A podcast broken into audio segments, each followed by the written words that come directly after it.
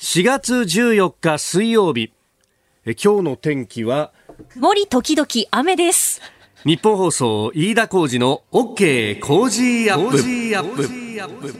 朝6時を過ぎました。おはようございます。日本放送アナウンサーの飯田浩二です。おはようございます。日本放送アナウンサーの新業一華です。日本放送飯田浩二の OK 工事アップこの後8時まで生放送です。この手があったか。ごめんなさい。私、お、あの、お伝えするの忘れてましたね。失礼しました。ももっと前にお前自分で調べろって話なんですけどね。本当に毎回そう思って毎回ですね直前の直前で、えー、新業アナウンサーから教えてもらったりとかあるいはメモをこう目の前に出してもらって、はい。事なきを得ていたんですがすいません。そうだ振るっていう手があったっていうですね。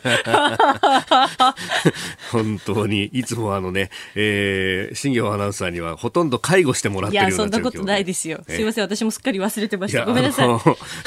新業さんが謝ることじゃなくて、お前がしっかりしなきゃダメだろっていうのは多分聞いてた人全員がそう思ったと思うんですけれども、本当ことほどさようにですね、いい加減なところで生きているという感じで大変申し訳ない。ないそう。あの、いろいろですね、言い間違いだとか記憶違いだとかっていうのがあるので、えー逐一ですね、そういったことがあった場合には、メールやツイッターでご指摘いただければと思いますんで、なんといってもみんなで作るニュース番組でございます。はいおんぶに抱っこっていう感じでね、本当に申し訳ないですが、そう、あのー昨日ですね、まあ、番組が、ね、えー放送があって、で、まあ、その後、お雑務こなしたりとか、まあ、番組の会議があったりとか、いろいろあったんですけども、あの、昼過ぎからですね、その、子供の通ってる学校の放射会っていうのがあって、で、そこに行ってきたんですよ。はい。で、あの、教職員紹介です、なんて言って、まあ、校長先生がね、いろいろ紹介するんだけど、まあ、昔だったら、まあ、あの、先生方の名前をこう読み上げておしまいって感じだったんだけど、今はいろんな人がいるんだなと思って、その、地域との、お接触というかコミュニケーションを図るコーディネーターさんがいますとか、であとはなんか保健の先生以外にもこうすこうソーシャルワーカーの人とかスクールカウンセラーの人とかこういろいろいます。へえ、こんな仕事がいろいろあるんだなと思ってこう見てたんですけど、そう、というのはあの、こないだ、というか昨日か、え、あのーえーヤングケアラーの話をしたときに、まあ、学校にいるね、えーまあ、カウンセラーの人とかも、お中に入ってというような話をしたときに、あの、以前、その、お関西方面、近畿のね、え通信制のお学校の、えースクール、うカウンセラーの人がメールくれてっていう話をしたんですが、えー実は、えーその方がスクールカウンセラーではなくて、えースクールソーシャルワーカー、えー SSW と。こういう仕事であったと、あのそう。あスクールカウンセラーじゃなくてソーシャルワーカーっていうのがいるんだと思ったら、えー今日ですね今朝方メールをいただきましてそのおヤングケアラー問題についてそのあの昨日番組で紹介したですねええー方が私あのスクールソーシャルワーカーなんですっていうふうに、えーメールをくださってありがとうございます。ありがとうございます。あそうだったかと。で、えーやっぱりヤングケアラーの問題はなかなか気づかず、気づいても偉いなで終わってしまう、なかなかあー困難な問題ですと。こういうふうに、もう A4 2枚にわたってね、メールをくださいました。ありがとうございます。あの、いろんなことを、まあ、目配せをしながら、今学校というね、まあ、ある意味小さな社会の中でもいろんな子たちがいるんだっていうのが、えー、如実にわかることだなと、えー思いました。えーヤングケアラー、あの、ね、えーまあ、高校生とか中学生とか、あるいはもっと小さいかもしれませんけれども、あの、自分の家族の面倒であったりとかを、見るというのを、まあ、家庭の中のね、仕事というか役割としてやってる子たちで、それによって、まあ、あの、自分の勉強の時間だったりとか、プライベートの時間だとか、あるいは友達と遊んだりとか、そういうような時間が削られてしまっているというような子たちが、まあ、厚生労働省の調査で、12日に発表されましたけれども、まあ、あの、中学2年生のお子さんのうちの、まあ、5%強、えー高校生でもやっぱり5、6%ほど、そういった子たちがいて、まあ、中には進路を諦めてしまうだとか、まあ、様々なことが言われていると、で、なかなかこれが表に出てこないと、えー子供の貧困ということが言われているけれども、これも深刻な問題なんだというところで、えー調査結果が出たんで、で、それを確か毎日新聞が一面トップで昨日報じてましたんで、えーそれをちょっと紹介したというところだったんですが、あの、現場で、えー実感されているところによると、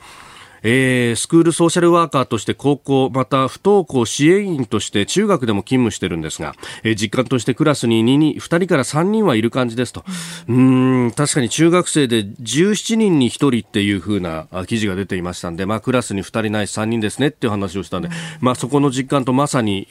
ね、えー、符合する感じがあります。で、おじいちゃんおばあちゃんの介護よりも、年の離れた弟や妹、あるいは障害を抱えている兄弟の世話をしている子供が多いです。えー、母親に代わって家事を担ったり、えー、妹や弟が病気になると看病のため学校を休みます、えー、生徒側が声を上げることは少ないんでなかなか問題として取り上げられない印象があります。と、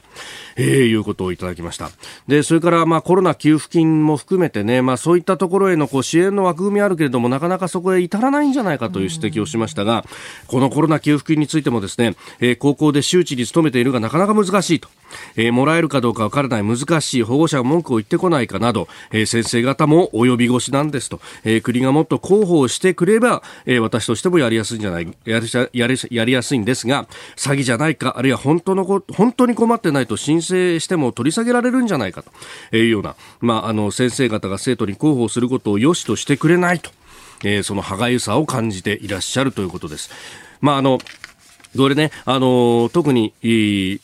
バイトなどでシフトが減らされてしまったその給付金や一時金というものは、えー、今、申請の期限が伸びてますんで、うん、5月あるないし7月とか、はい、えー、まだまだ間に合いますんでね、えー、番組でもまた機会を見つけて紹介していければと思っております。えー、通信制のね、スクールソーシャルワーカーをされていた方、定時制高校に移動したということなんですけれども、メールありがとうございました。ありがとうございました。あなたの声を届けます。リスナーズオピニオン。この OK 工事アップは、リスナーのあなた、コメンテーター、私、田新業アナウンサー、番組スタッフ、みんなで作り上げるニュース番組です。えー、メールやツイッターでぜひご意見もお寄せください。えー、オープニングのね、えー、話に関して、えー、メールやツイッターでいろいろいただいておりますが、どさくさに紛れて仕事を押し付けやがった。確かにおっしゃる通りだと思います。えー、今朝はですね、数量政策学者で内閣官房参与の高橋洋一さんご登場です。えー、この後6時半過ぎから登場いただきます。まずは格安携帯料金プラン乗り換えについて。えー、それから7時台ですが、えー、政府が原発処理水の海洋放出決定と今日各社一面トップこの記事です。えー、それから熊本地震から5年ということで復興の足取り今後の課題、えー、現地 RKK 熊本放送の徳本記者とつないで、えー、じっくりと伺っていきます、えー、それから東芝社長辞任へというニュース、えー、さらに日本とドイツが初めての2プラス2外務防衛担当閣僚会議を開いたというニュースを掘り下げていきます。ここが気になるのコーナーです、えー、スタジオには長官各紙が入ってまいりました。えー、昨日のね、ちょうど番組が終わった直後ぐらいに各社速報を打っていたという、えー、福島第一原発の処理水の海洋放出、これを正式に決定したと。まあ、あの、関係閣僚会議が、このあの、総理同棲を見ると、7時40分過ぎから始まっていたということ、そして、まあ、閣議の前に、えー、行って、えー、正式決定ということがありましたんで、まあ、それで、8時過ぎに速報が一気に出たという形だったんだろうと思いますいますが、まあ、一面トップ各紙がこれで書いていますね。す、えー、べ、ての、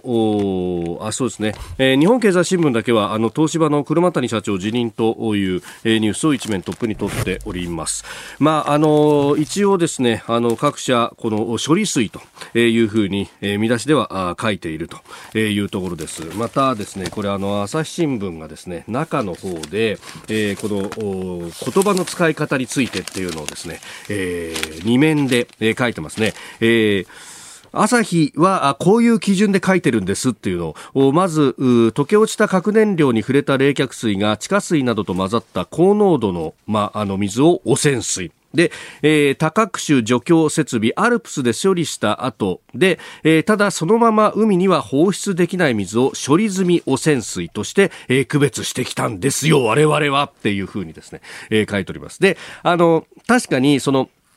一番、特に初期の処理水の中には、あの、トリチウムだけでなくって、えー、ストロンチウムだとかそういうのが混じっていたものがあると、まあ、当時は確かに、えー、冷却水に地下水が混ざったものが大量に出てきているので、まずその水をどっかにこう、なんとかしなきゃいけないと。おそうじゃないと、まあ、廃炉作業等々が滞ってしまうと、あるいは水が溢れてしまうということがあるんで、えー、当時はそのアルプスの能力を最大限、えー、回さずに、えー、一部各種が残っている状態ででももうどんどん貯めていこうということをやっていた時期のお水というのが確かに未だにあるので、えー、それをですね、朝日的には処理済み汚染水というふうに言っていると、それ処理水でよくねって話なんですけど。で、あのー、今回はさらに、まあそういったストロンチームなども入っているようなお水というものも含めて、えー、もう一回アルプスに通して、えー、除去をして、で、トリチウムだけが残りますから、それを海水で、えー、薄めて、えー、出すという形にすると。まあそれは、えー、処理水と言うんですと。ほら、我々間違ってないでしょっていうことをこう必死にアピールしていると。まあ、あの、であるならばですね、それを最初からかけようと。汚染水っていうふうに書かれると、それが風評被害につながったろうかっていうふうなことを非常に思うところなんですけれどもね、まあ、各紙のそういったスタンスの違いというのを見て取れるなということもあります。後ほどこれについても、えー、今日のコメンテーター、高橋洋一さんと深めていこうと思っております。えー、それから、まあ、あの、後ほどですね、日本とドイツの2プラス2外務防衛、えー、担当閣僚会議が、えー、昨日開かれたぞということはニュースにするんですが、えー、昨日からですね、それと並んで、えー、これも大きな、えー、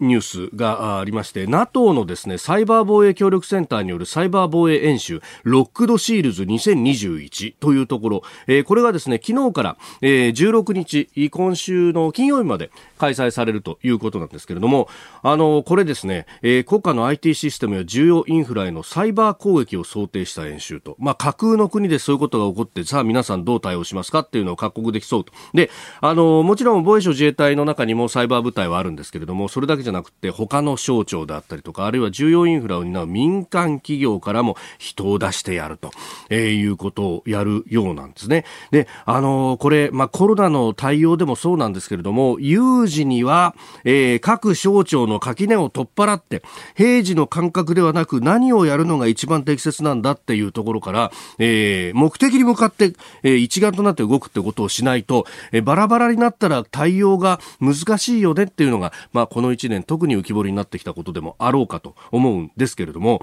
まあ、あの、こういうですね、演習を通じて、まあ、お互い顔の見えるところというのをやっておくことで何かあった時にも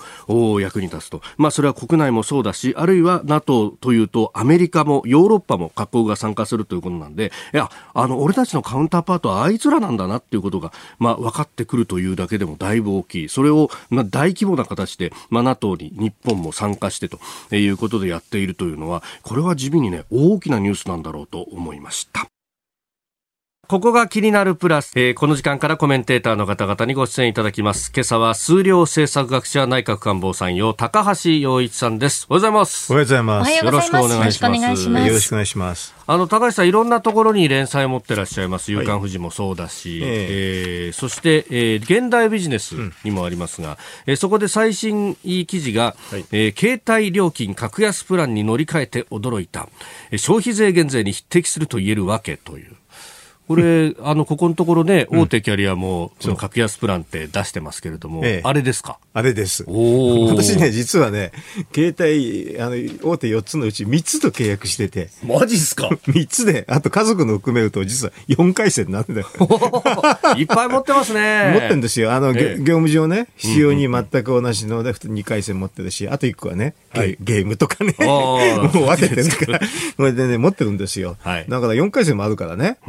うん、変えてみたんですよ。まあでも4回戦っていうと、まあ、あの、お父さんお母さん子供二人みたいな。そんな感じ。感じですよね。そうそうそうそう、うん。そうするとどのぐらいかっていうのが、最も気になるところですよね。月に2万円、ああ、やっぱそのぐらいかかってた。そう。年間で計算すると大体20万円安くなっちゃった。おお、それだけ安くなった。びっくり。びっくりっていうか、まあ最初からね、あの、ある程度聞いてたんだけど、俺実際に自分でやってみたら、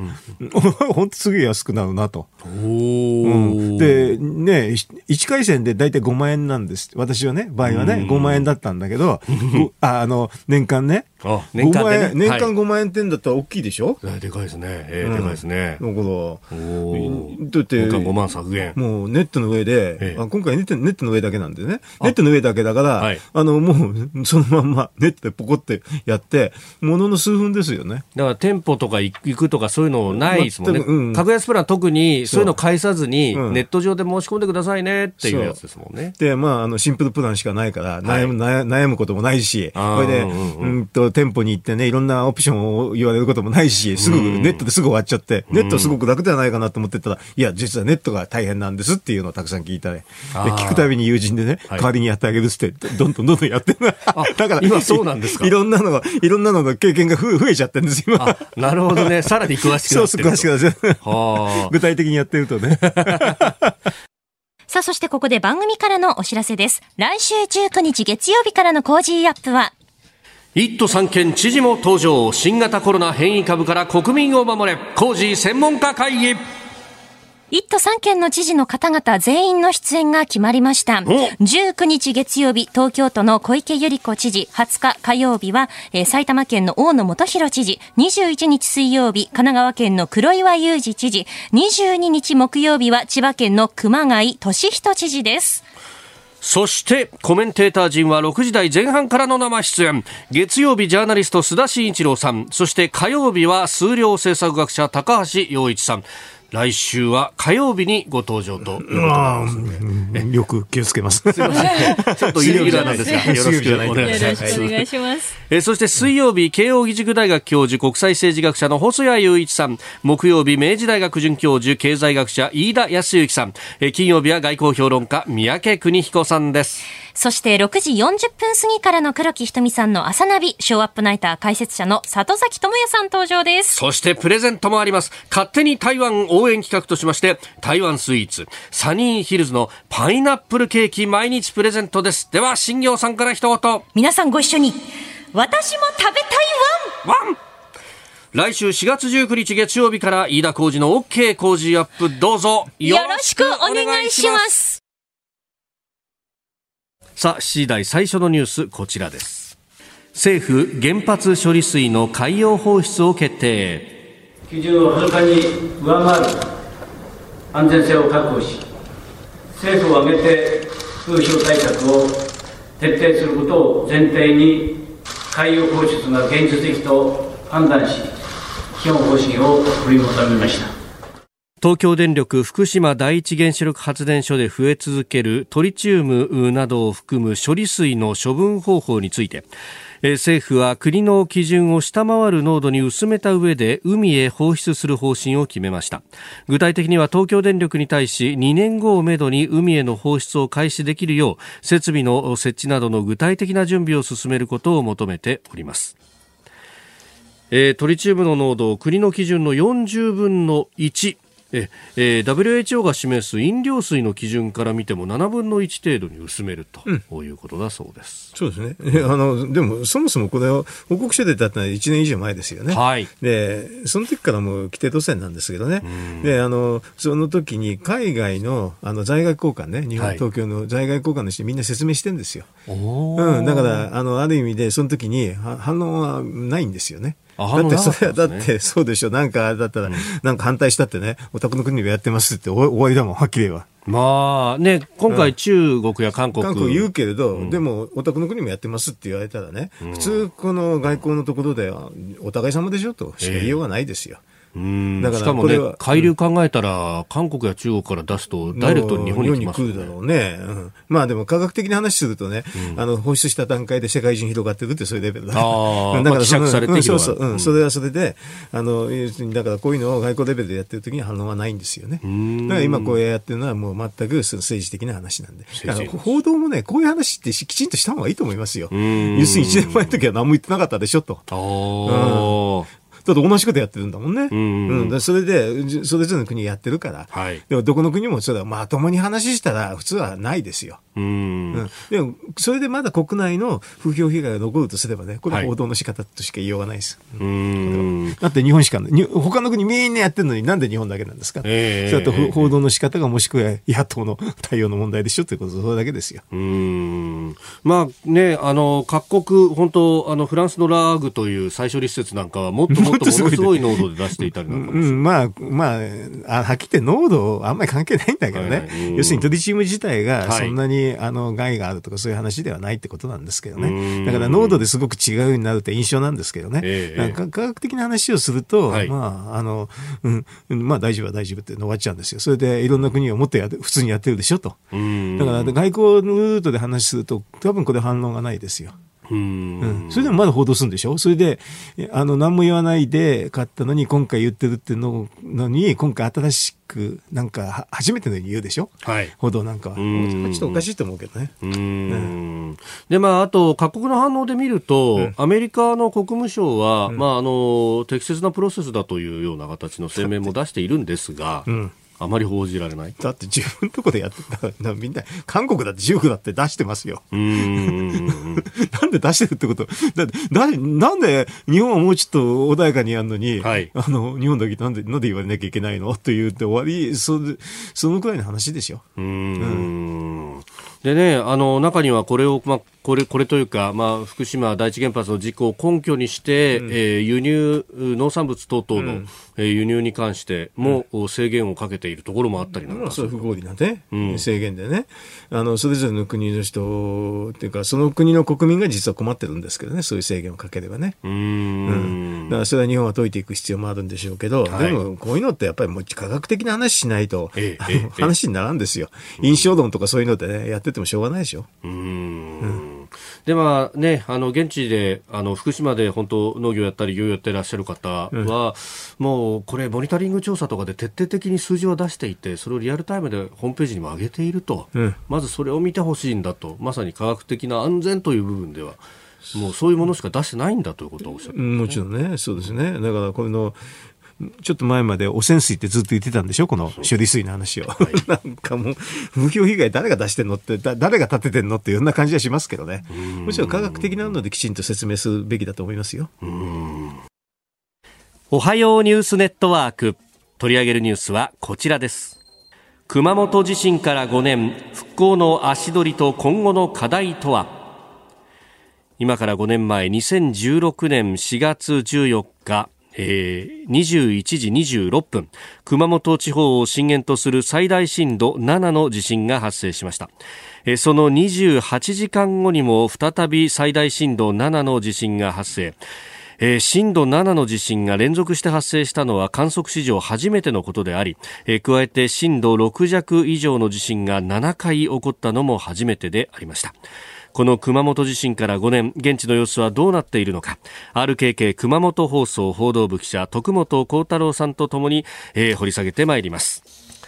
さあ現地熊本徳本さんとつながっています。おはようございます。おはようございます。よろしくお願いします。お願いします。5年がもう経ったんだなという感じもありますが、えー、今、当時を振り返ってどういった思いがありますか？はい、あのとにかくですね、熊本地震はもう何度も揺れた地震だっていう印象がありまして、えー、熊本地震の発生以降、ですね半年間で震度1以上の地震が4000回、半年間で4000回あったんですね、で中でも震度7が2回、はい、えー、6弱以上が7回。まあ、5弱以上だともう数十回起こっていまして、はい、まあ、多くの人がまあ家の中に入れない、もう怖くて帰れないっていう状況が続きました。なので、これが原因で、やはりその車中泊をですねする人が多くて、えー、エコノミー症候群を誘発したというのが印象的ですね。うん。まあ、本当あの、家が怖くて、ね、帰れないと、まあ、車中でって結構あの集まっている、こねえーあの大きな駐車場だとかに車がずっと並んでいるというようなところもあの報道されていたりもしましたけれども、はい、戸さん、当時取材もなさったと思いますけれども、さまざまな教訓があったじゃないですか。はい、そうですね。やはりこの回数の多い震の回数が多かったということもあってですね、われわれ、まあ、報道に携わる人間としてもですね、まあえー、余震という言葉をあまり使わなくなりました。というのがやはりその前震から本震にかけてそのより強い地震が来たということもあるので、はい、あの余震という言葉を使うとどうしても次のより弱い地震が来るというアナウンスになってしまう可能性もあるということで、えー、まあ、同じような強い揺れが来る可能性がありますというような呼びかけをするようになりましたね。うん。まあ、そうですよね、本当あの、その後も震度6弱とか、まあ、それこそ取材をされていても、また来たっていうような、どうですか、あの身の危険を感じるようなことっていうのもあったりしたんじゃないですか？はい、もうそのだから常にヘルメットをかぶっていないと、もう本当にわれわれ取材している側も恐怖で、あの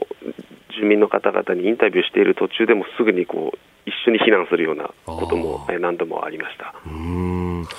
でまあ、この車中泊について、ね、エコノミークラス症候群とかあのが問題になりましたけれども、どうですか、放送で、まあ、そういったところに対しての呼びかけだとかっていうのもされていましたか？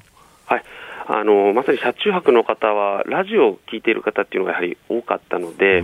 の県の方もですね、はい、あの体操をするように呼びかけていたんですけれども、あの我々 RKK ラジオでもですね、えー、番組の合間に3分ほど時間を取ってあの足を伸ばしてくださいとか、あの座ったままできる体操とかをですね、呼びかけるようにしていました。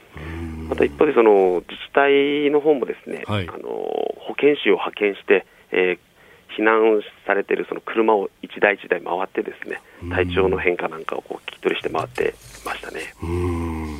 さあそして5年が経ちましたあの今朝方も長官でも東京でもあの特集記事が組まれたりなんかもしてますけれども現地ご覧になっていて復興の進み具合というのはどうご覧になりますか？はい、あの目に見える復興というのはですね随分と進みました、えー、えー、やはりその熊本の象徴である熊本城ですね、はい、えー、天守閣が完全復旧しましてあの今月26日からあの内部公開がされるようになりました、えー、熊本城自体は、えー20年近くかかると言われていまして、まずはあの天守閣から復旧させようというところで、まあ、県民の希望として、観光の目玉として、えー、その工事がようやく終わったというところですね。うん。あの石垣を直すっていうのは、やっぱり時間がかかるんですね。そうですね。あの今見ても、ですね、はい、あの櫓によってはあのまだ一本で支えられているような櫓が残ったままですね。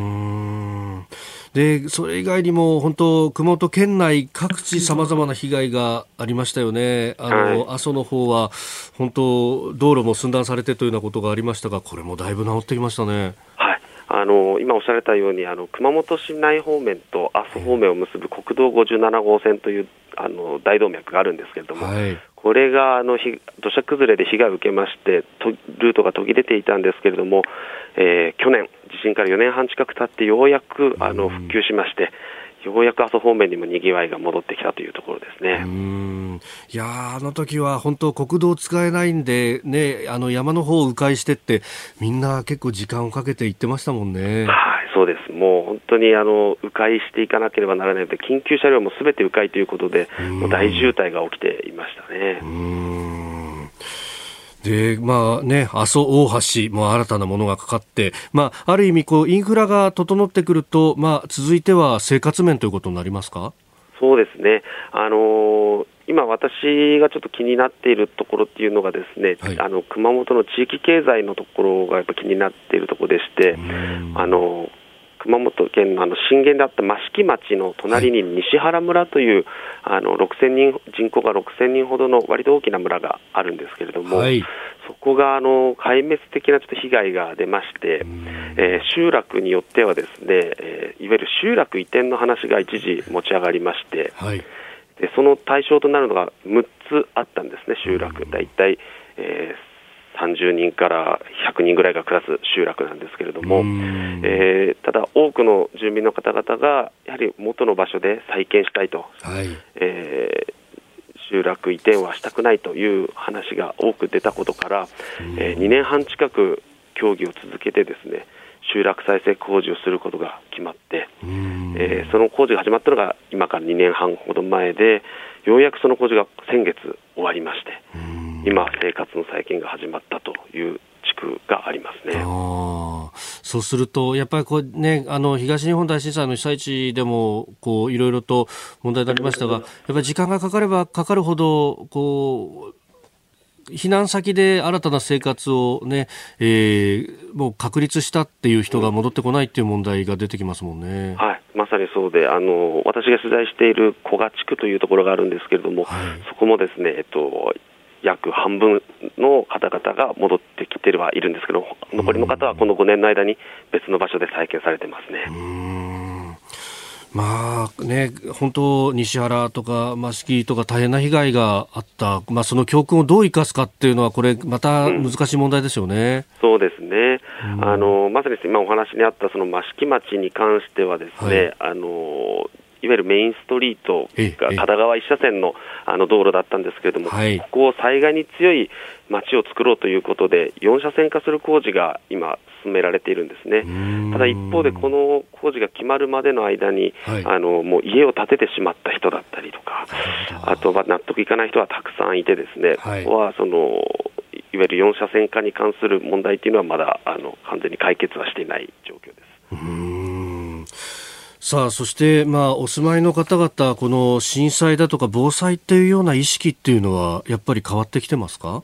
そうですね。あの、やはり、えー、熊本市がアンケートを取っているんですけれども、はい、その中ではやっぱりその 9, 9割近くがまあ不幸を感じていると言っているんですけれども、一方で風化を懸念する声がありまして、えー、えー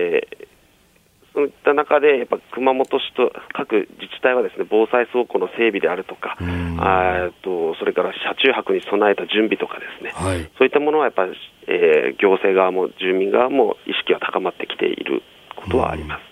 まあ、熊本、一方でね、あの、去年も、えー、友本さんとこうして、あの、放送でお話しさせていただいたのは、あの、豪雨の時でもありました。もう本当、まあ、そういう、こう、いろんな災害が来る、まあ、その備えとしてっていうところは、結構教訓が、その、備蓄をね、整備をしたりとか、はい、あの教訓生かしているところもあるということですね。そうですね。はい。まああの目に見える形での復興は進んでいるんですけれども、やはりその風化などあのこれからにの備えですね、はい、こういったところがより重要になってくると思います。なるほど、わかりました。徳本さん、朝からどうもありがとうございました。いえ、こちらこそありがとうございました。また今後、ね、定期的にいろいろお話聞かせてください。はい、ぜひお願いします。はい、どうもありがとうございました。ありがとうございました。RKK 熊本放送報道部記者徳本幸太郎さんに現地の様子これからというところを伺いました。まああのね本当災害っていうものはもうこの日本列島を暮らしていると切っても切り離せないと。どう教訓を生かすかってことですか？まあそうね、あの、ね、世界、その最高っていうかね、一番の地震地帯ですからね、あの、どこにいても、まあ、こういうことがあり得るってことでしょうね。でも、天守閣入れるようになるってのはちょっと、かったですね。あの、いつもね、あの、熊本城のすぐそばで宿を取るんですけどね、ずっと入れなかったから、今4月26日って聞いて、ね、はい、あ次行った時は、ぜひ行こうと思いますね。すね続いて、教えてニュースキーワードです。東芝社長辞任へ。東芝の車谷信明社長兼 CEO が今日付で辞任することが分かりました。各紙報じておりますが日経新聞は一面トップです。え今日開く取締役会で表明するということです。え東芝はあイギリスの投資ファンド CVC キャピタルパートナーズが買収を提案しておりました。え過去にその CVC の日本法人の会長を務めていた車谷氏との関係を疑う声が上がっていてえ買収案などをめぐる経営陣の根深い対立が背景にあるとも言われております。この東芝のね、えー、買収等々というのが、まあ、先週あたりからわーっとこう出てきて。そうですね。えー、でも、この、その人員ってとこだけでね、あの、さすがにね、あの、この、この車谷さんっていうのがね、はい、CVC の実は会長してたっていうのがポイントなんですよね。で、個人的に言うと、この車谷さんって、はい、あの、入賞っていうか、入社年次と私一緒だったし、この人を一回大蔵省に出向してきたから。あ、そうなんですか。すごく面識がないけど、まあ、あの、知ってますよ。うんあの、すごく若い時にね、大蔵省に来て、2、3年いたのかな？国際金融局ってとこにいてね。で、それでまあ、だから基本的にはね、三井銀行の人だったんですよ。はい、だから銀行の人なんだけど、それで、この CVC の会長してたのが2017年の5月ですね。はい。それで、その後に、2018年の2月に東芝に来てるんですよ。で、東芝っていうのは、今までずっともうプロパーの人ばっかりでしょ？だから外から来たことないわけでね。十何年ぶりだというの、そうするとね、あの、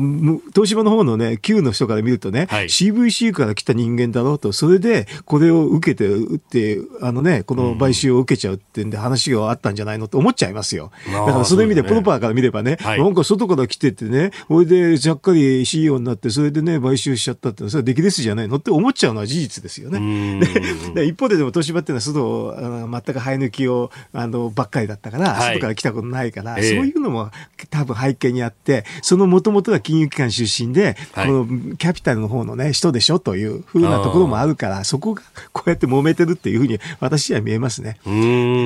一般的にはこういう買収っていうのは経営者がダメだから、はい、ちょっと経営者変えてあげようっていうので来ればいいんだけどこの人の場合はちょっと出来ですみたいな感じがするから、プロパーの方の人が見てもね、まあなかなか受け入れがたいからこういう形になっちゃうんじゃないですかね。あまあそのね、えー、物言う株主というふうにも言われる、アクティビストと呼ばれる方々を、これ、封じ込めるためじゃないかっていうのは、最初から言われてま結果的には CVC の言うこと聞くわけでしょ、だから無事になっちゃうわけね。だから、要するに、あのなんか利益相反的な話が、一方で、この車田さんの方にはありね、あと東芝は東芝の方で、もうプロパーだけでずっとやってきたからって、外は絶対やりたくないっていう、二つのね、要素が混じってこういうふうな話になってるような気がしますね。どっちにしてもこれ、東芝の企業価値にはマイナスですね。あまあ、そもそも、その、まあ、巨額の損失があったりとか、ね、えー、ウェスティングハウスという、まあ、アメリカの原発子会社が、うん、えー、損失を出して、経営が厳しくなったというところから、まあ、始まったことでもありますが、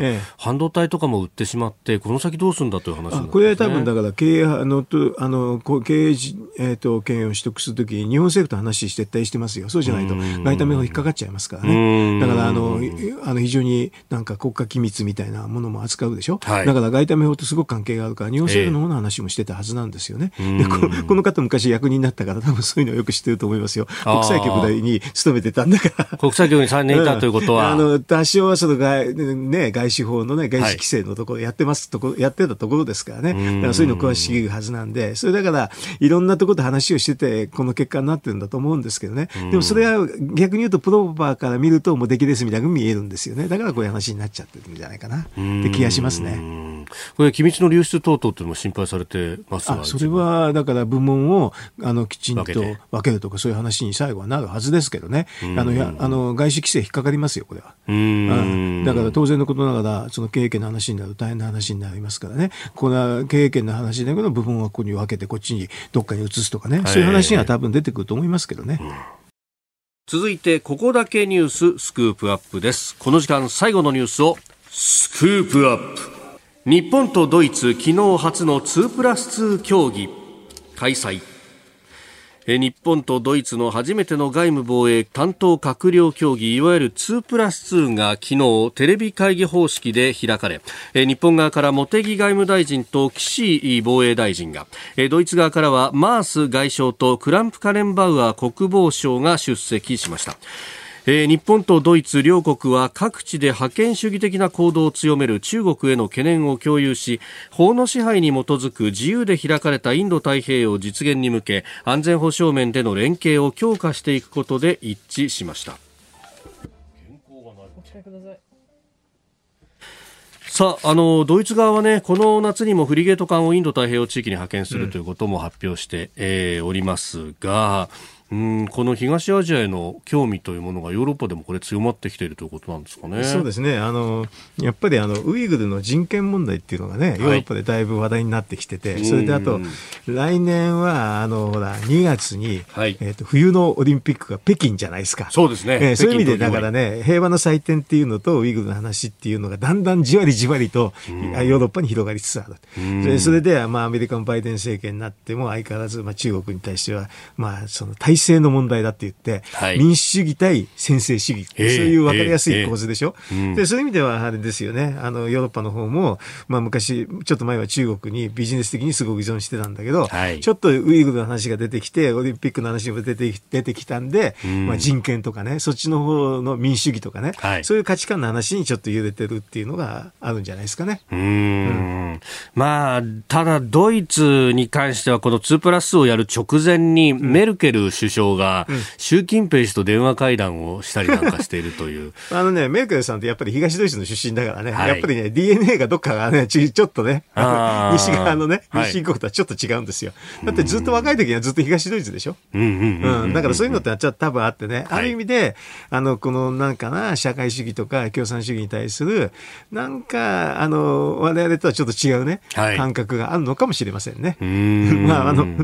元首相経験者の人もね、はい、似た似たような感想を私に言った人がいましたけどね。うん、やっぱりね、うん。やっぱちょっと、ちょっとね、あやっぱりほら、うん、生まれ育ったところってのは結構 DNA みたいな残るのあるでしょ。ああ、もともとのね、まあ、原体験みたいなものとして。でもだからちょっと違うかもしれませんけどね、でもさすがにあのイギリスなんかは完全にあれですよね、はい、あのうんとキャメロンの時だったかな、非常にいい関係だったんだが、今から4、5年前ですけどね、えー、それがもう一転して、香港の話になって、一転しましたよね、やっぱり香港の話でかなりね、イギリスは裏切られたって感じがすると思うんですよ、だって、そうでしょ、まあ、あの中英の、ね、共同宣言の中で、まあ、向こう50年は。50年って言ってたのが、もう二十何年かで終わっちゃったわけでしょ？まあね、民主制が実質終わったようなものですからね。完全に終わりましたからね。だからそこはちょっとね、あのイギリスもね、であとイギリスはね、えあのほら、EU から離れたでしょ、はい、離れたんで、今度 TPP に加わりたいんですよね。そうするとやっぱりかなりこの東アジアを意識せざるを得ないんですよね。でそういうのもあると思う。だからいろんな国でそういう事情があると思うんだけど、やはりちょっとと中国っていうのが世界の中で異質だっていう感覚が出てきて、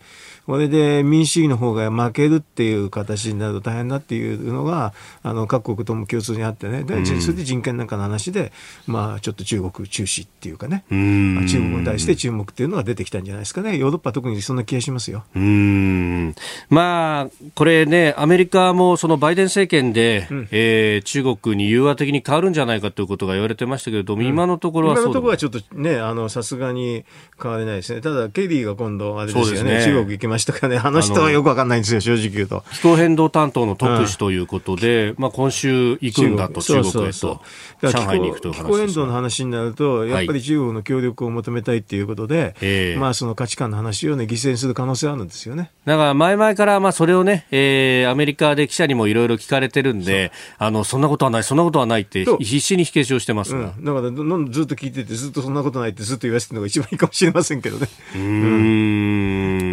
まあ、日本としてはね、うん、えー、ここを、まあ、機として、えー、いろんな国から注目を集めていると、今、こう、連携していくっていうのを、まあ、アピールすることも大事になりますか？そうですね。あの、特に日本の場合は、あの、クワッドっていうので、はい、一応中国の方にも作ってて、あと TPP でも作ってるんですけどね、そういうのになかなか、そういうのにいろんなの入れてくるってことはいいことですよね。だから今度 TPP にイギリスが入るっていうのは多分いいことだし、はい、これで台湾とアメリカが入ったら多分盤石ですよね、TPP もね。うん、あと、だから、クワッドっていうのをもうちょっと強固にして、はい、あの集団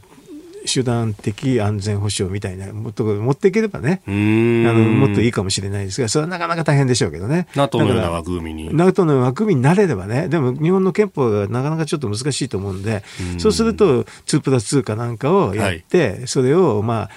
なんか将来は広がっていくみたいなところで、2プラス2はとりあえずできるんだよね、今の枠組みでも。だからこれはなるべくいろんな国でやっていくっていうのが、まあ、日本の今のスタンス、なんていうかな、できることになるんじゃないですかね。うん。まあ、プラスして、あの、演習であったりとか、というのを、こう、多国間でもやっていくということになるわけですね。そうですね。もちろん日米とか、あと、はい、えっと、クワッド、それとあと、この、えっ、と、